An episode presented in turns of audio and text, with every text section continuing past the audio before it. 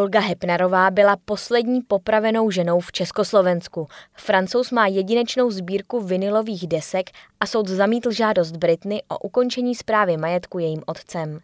U poslechu Četkástu vás vítají Martina Topinková a Kateřina Síkorová. Začneme u princezny Diany. Britští princové William a Harry 1. července v den nedožitých 60. narozenin své matky, princezny Diany, odhalili její novou sochu v zahradách Kensingtonského paláce. Bratři podle agentury Reuters kvůli této příležitosti nechali stranou své dlouhodobé názorové neschody, které se vystupňovaly po odchodu mladšího z nich do USA a objevily se na pětní akci bok po boku. Dnes, kdybychom slavili 60. narozeniny naší matky, si připomínáme její lásku, sílu a charakter, vlastnosti, které z ní učinili zastánkyni dobra, jež změnila mnoho životů k lepšímu. Každý den si přejeme, aby tu ještě byla s námi a doufáme, že tato socha se stane symbolem jejího života a odkazu, uvedli princové v prohlášení. Kromě synů princezny Diany byli u odhalení bronzové sochy i tři její sourozenci a také autor díla Ian Rank Broadley. Realisticky stvárněné sousoší představuje Dianu, která kolem ramen drží dvě děti, chlapce a dívku. Dvojice má symbolizovat její charitativní činnost, která se často zaměřovala právě na děti. Akce původně zamýšlená jako veřejná se nakonec konala jen v úzkém kruhu. Harry kvůli ní do Británie přiletěl s předstihem, aby stihl absolvovat povinnou karanténu kvůli koronaviru. Ani jeden z bratrů na ceremonii nehovořil. Navzájem se ale k sobě chovali přátelsky, usmívali se a živě konverzovali s příbuznými, uvedla stanice BBC. William a Harry se osobně sešli poprvé od dubnového pohřbu svého dědečka, prince Filipa. Britská média bedlivě sledují každý jejich krok, protože v posledních měsících intenzivně referují o napětí v královské rodině, které odstartoval Harryho odchod do Spojených států, vlasti jeho manželky Meghan. Podle bulvárních listů jsou vztahy mezi bratry zvláště chladné od doby, kdy Harry a jeho žena v otevřeném rozhovoru s moderátorkou Oprah Winfreyovou letos v březnu mluvili mimo jiné o tom, jak Meghan kvůli tlaku v době svého pobytu v Británii před narozením prvorozeného syna Archieho pomýšlela na sebevraždu.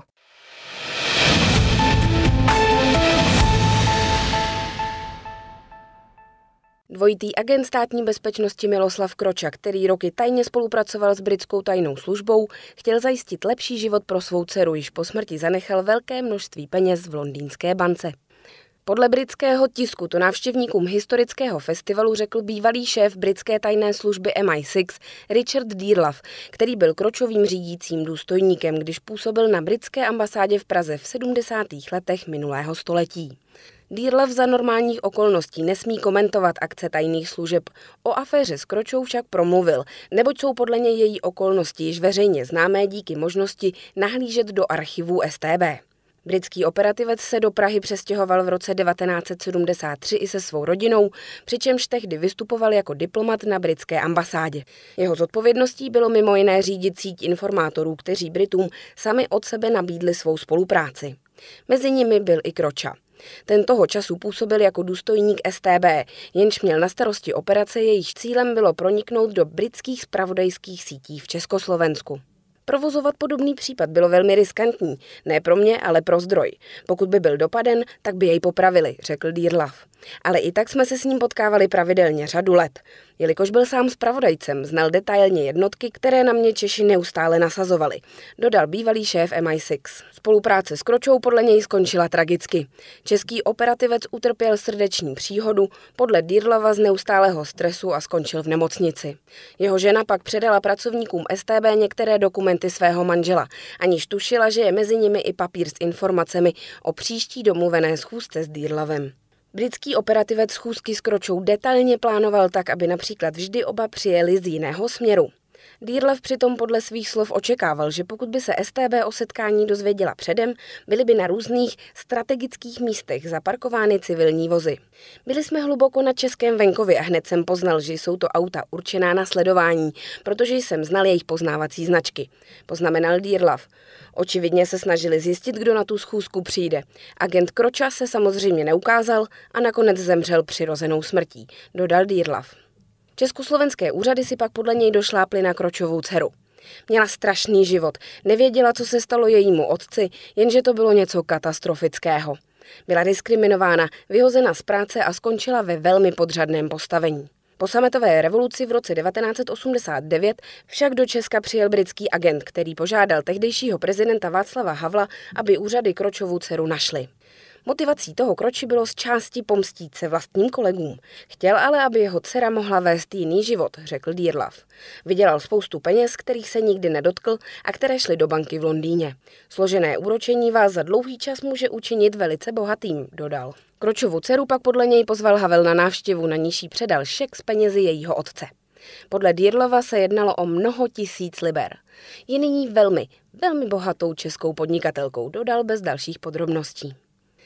Dyrlev ve svých poznámkách rovněž nazval Československo za časů studené války působivým oponentem a označil Kročův případ za velice důležitý.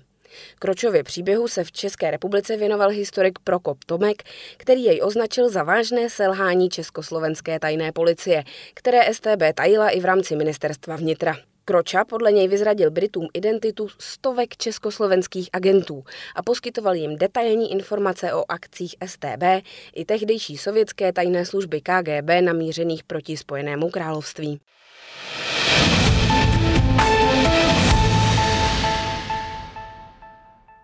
Soud odmítl vyhovět žádosti americké zpěvačky Britney Spearsové, aby už její otec Jamie Spears nebyl správcem jejich osobních a finančních záležitostí.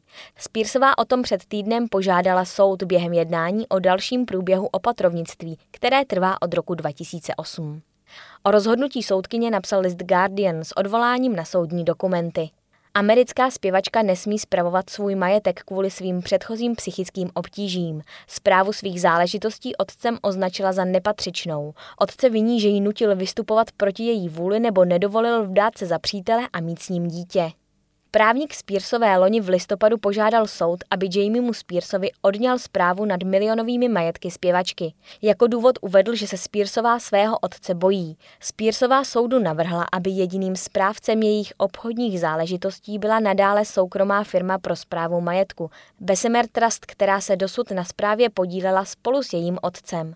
Soudkyně ale tuto žádost zamítla, vyplývá z dokumentů z 30. června, které má The Guardian k dispozici. Otec Jamie Spears podle soudních dokumentů již dříve odmítl, že by se podílel na omezeních v osobním životě své dcery.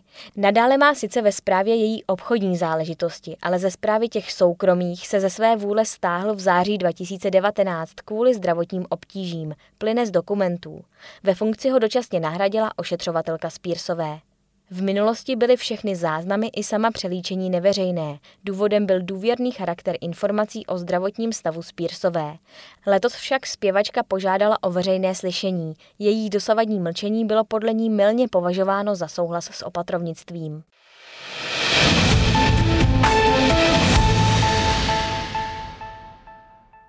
Olga Hepnarová, která se narodila 30. června 1951 v Praze, se stala poslední ženou popravenou v Československu. Na šibenici skončila v březnu 1975 kvůli zabití osmi lidí.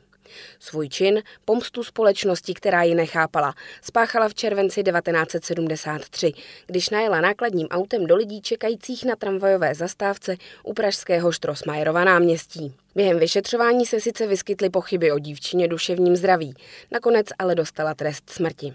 Hepnarová pocházela z dobře situované rodiny. Její otec pracoval v bance, matka byla zubní lékařkou. Na základní škole patřila k výborným žákům, už tehdy ale nevycházela s ostatními dětmi ze třídy. V pozdějších letech si přestala rozumět s rodiči a okolím, následovaly potíže s navazováním kontaktu s lidmi. Jako třináctiletá se pokusila o sebevraždu a necelý rok strávila v psychiatrické léčebně. Podle lidí, s nimiž přišla do kontaktu, byla zvláštní, malomluvná, uzavřená a bez přátel. Vyučila se knihařkou, v oboru ale nepracovala a postupně vystřídala několik zaměstnavatelům. Naposledy byla řidičkou u pražských komunikací. Řízení ostatně Olga Hepnarová milovala, podobně jako svého Trabanta, kterého těsně před činem schodila ze skály. Chtěla jsem se pomstít celé společnosti, včetně mé rodiny, neboť všichni se ke mně chovají nepřátelsky. Prohlásila před soudem Hepnarová, která se jindy označila za otloukánka a stylizovala se do role jakési mluvčí podobných lidí. Soudní znalci u Hepnarové diagnostikovali poruchu osobnosti. Konstatovali však, že netrpí duševní chorobou a je za čin plně odpovědná. V dubnu 1974 městský soud v Praze uznal vinou a odsoudil k smrti. Verdikt posléze potvrdili také odvolací soudy. I žádost její matky o milost prezident zamítl.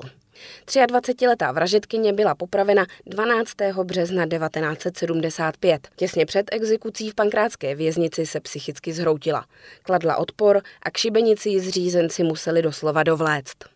Olgou Hepnarovou se o tři dekády později podle vlastních slov nechal inspirovat lesní vrah Viktor Kalivoda, který v roce 2005 vraždil v lesích na Brněnsku a Kladensku.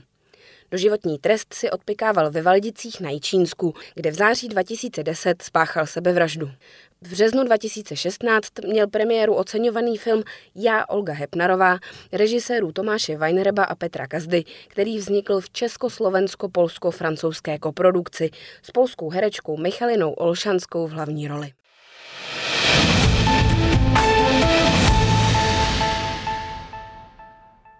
O velikosti své sbírky mluví v tunách, protože to považuje za výstižnější, než kdyby zmínil počet.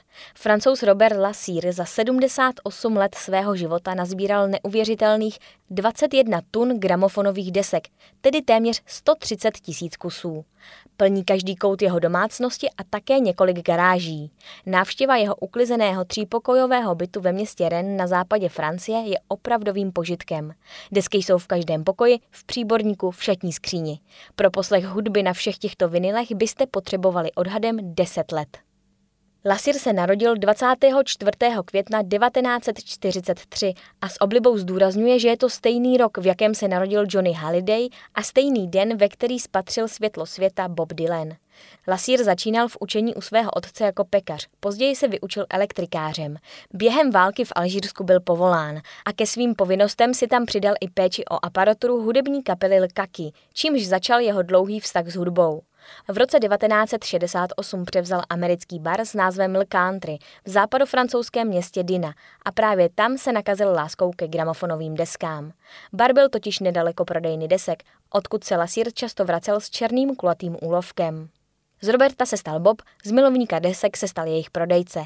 Jeho obchod v Ren se stále rozrůstal a nástup CDček v 90. letech přinesl jeho obchodu spoustu dalších gramodesek, které mnozí považovali za objemné a staromódní. Jeho sbírka se rozrostla tak, že si pro skladování beden z disky musí pronajmout několik garáží.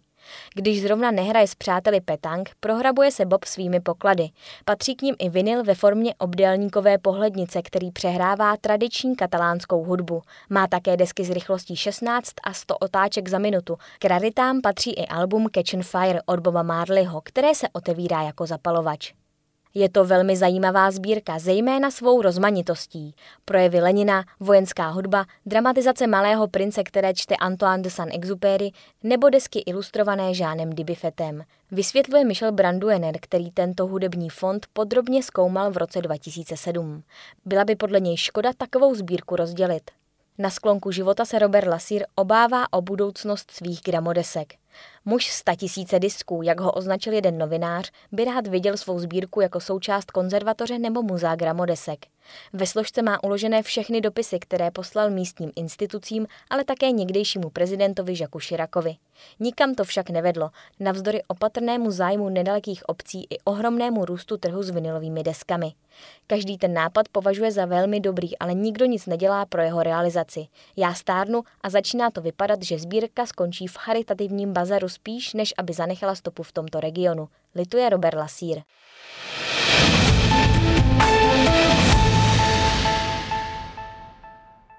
Pláž kolem čilského města Tomé v oblasti Bio Bio okupuje už téměř měsíc na tři tisíce lachtanů hřivnatých. Na jejich přítomnost si chtěl v televizním rozhovoru postižovat místní rybář, kterému vadí, že s tímto lachtaním morem nikdo nic nedělá. Ovšem přerušil ho Lachtan, který si otevřel branku v plotě kolem pláže a přišel se podívat, proč ho dotyčný pomlouvá, napsal spravodajský server Daily Mail. Lachtani, kteří se zabydlili na pláži v Tomé, se sem uchýlili do bezpečí před silným větrem a predátory, jako jsou kosatky. Dlužno podotknout, že většina obyvatel jejich přítomnost vítá, dodal Daily Mail. Podle videonahrávky, kterou zveřejnil i spravodajský server BBC News, si Lachtan otevřel branku a přikolíbal se k televiznímu štábu právě ve chvíli, kdy rybář řekl slovo mor. Muž za spovídaným rybářem se snažil lachtana zahnat zpátky na pláž, ale ploutvonožec se nenechal odradit. Lachtani hřivnatí žijí na západním, jižním i východním pobřeží Jižní Ameriky a také na Falklandských ostrovech. Samci jsou o dost větší než samičky. V dospělosti mohou měřit až 3 metry a vážit 350 kg. Při odpočinku nepohrdnou ani zakotvenou rybářskou lodí a jsou známé případy, kdy se plavidlo pod jejich vahou potopilo. To je z Četkástů vše, těšíme se za týden.